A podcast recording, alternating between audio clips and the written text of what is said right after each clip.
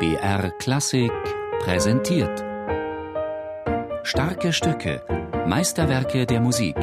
Immer samstags um 17 Uhr auf BR Klassik.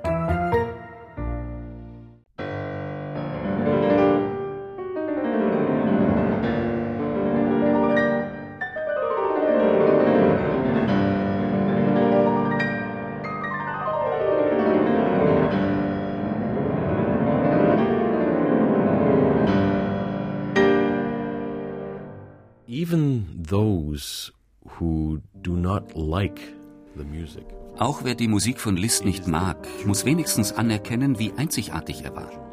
Er ist einer der originärsten Musiker, die je gelebt haben.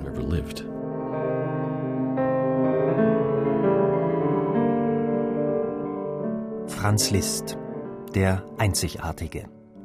Seine unverwechselbare Handschrift prägt auch die sechs Grand Etudes du Paganini. Sie sind eher wenig bekannt. Ein ganz besonderes Kleinod für Genießer am Klavier wie Marc-André Amelin. Diamonds are very, very nice, you know. Diamanten sind etwas sehr, sehr Schönes, aber ein Stück Schokoladentorte ab und zu ist auch nicht schlecht. Und diese Stücke sind mehr als nur Vehikel für den Virtuosen. Die Originalmusik von Paganini finde ich nicht so toll. Aber das, was Liszt daraus gemacht hat, ist schon großartig. Es ist Schokoladentorte, aber eine sehr, sehr reichhaltige und raffinierte, die mit viel Sorgfalt und Liebe kreiert wurde. I think this is really something quite great.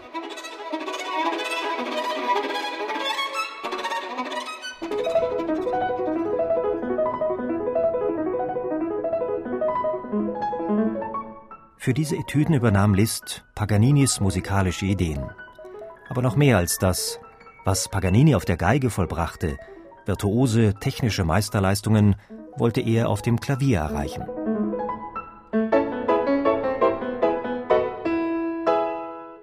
Im Jahr 1831 hatte Liszt den italienischen Geiger im Konzert gehört. Er selbst steckte damals in einer schweren Schaffenskrise und beschloss sofort, selbst ein Paganini auf dem Klavier zu werden. Einige Jahre darauf entstanden die Paganini-Etüden. Sie stellten die zeitgenössischen Pianisten zunächst vor unlösbare Probleme. Die erste Fassung enthält absolut haarsträubende Schwierigkeiten. Nummer 6 ist praktisch unspielbar. Ich denke, Liszt ist da zu weit gegangen.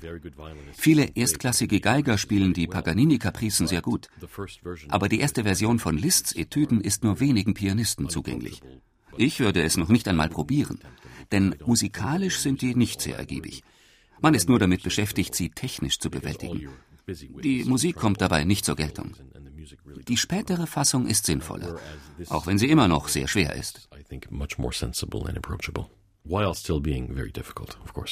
Erst im Jahr 1851 erschien die neue, vereinfachte Fassung der Paganini-Etüden. Sie war durchsichtiger, eleganter und klangfreundlicher als das Original. Liszt hatte inzwischen viel Praxis als Konzertpianist gewonnen. Die ursprüngliche Vorlage für diese Werke waren die Solokapricen für Geige von Paganini gewesen. Bis auf die dritte Etüde, sie ist La Campanella nachempfunden, so heißt der Schlusssatz des zweiten Violinkonzertes von Paganini. Mit seinen zarten Glöckchenklängen ist es bis heute ein beliebter Ohrwurm, egal auf welchem Instrument.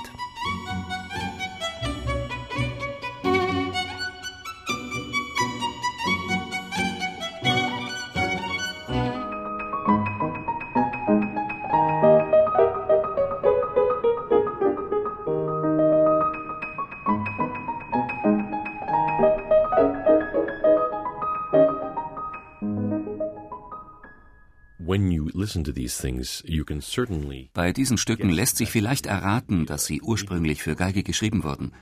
Aber offensichtlich ist es nicht. Liszt konnte Musik quasi anders einkleiden, so dass sie frisch und neu klang. clothing the music so that it could sound fresh and new. Durch seinen Vater lernte Marc-André Amelin die Etüden schon vor langer Zeit kennen und war bestens mit ihnen vertraut, als er sie selbst als Teenager einstudierte. My father, who was a very good amateur pianist, was able to impart to me a lot Mein Vater war ein sehr guter Amateurpianist. uh, Durch ihn lernte ich viel über das Standardrepertoire. Besonders mochte er Liszt, Chopin und Schumann. Er konnte auch einige der Paganini-Etüden spielen, so gut war er. Und er hörte viele Aufnahmen. Bei uns zu Hause lief fast immer der Plattenspieler. Somit kannte ich diese Stücke seit ich klein war, da ich sie immer im Ohr hatte. So I was acquainted with these when I was very little, so they were always in my ear.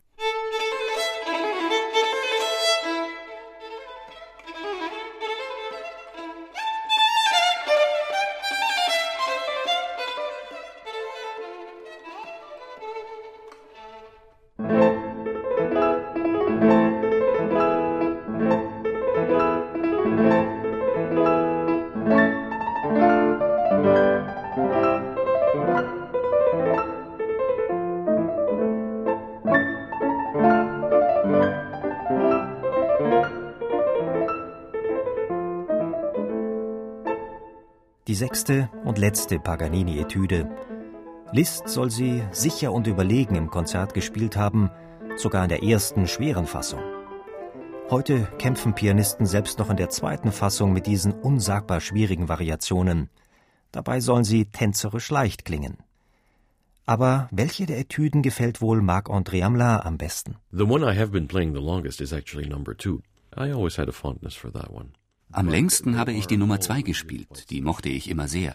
Aber sie sind alle etwas Besonderes. Sie haben so ein Funkeln und so viel Seele und sind dem Instrument auf den Leib geschneidert, so dass sie dem Pianisten wirklich Freude machen. Und zu sehen, wie Liszt die Originale von Paganini umformte, ist fast schon faszinierend genug. Sometimes rather simplistic Paganini originals is almost fascination enough.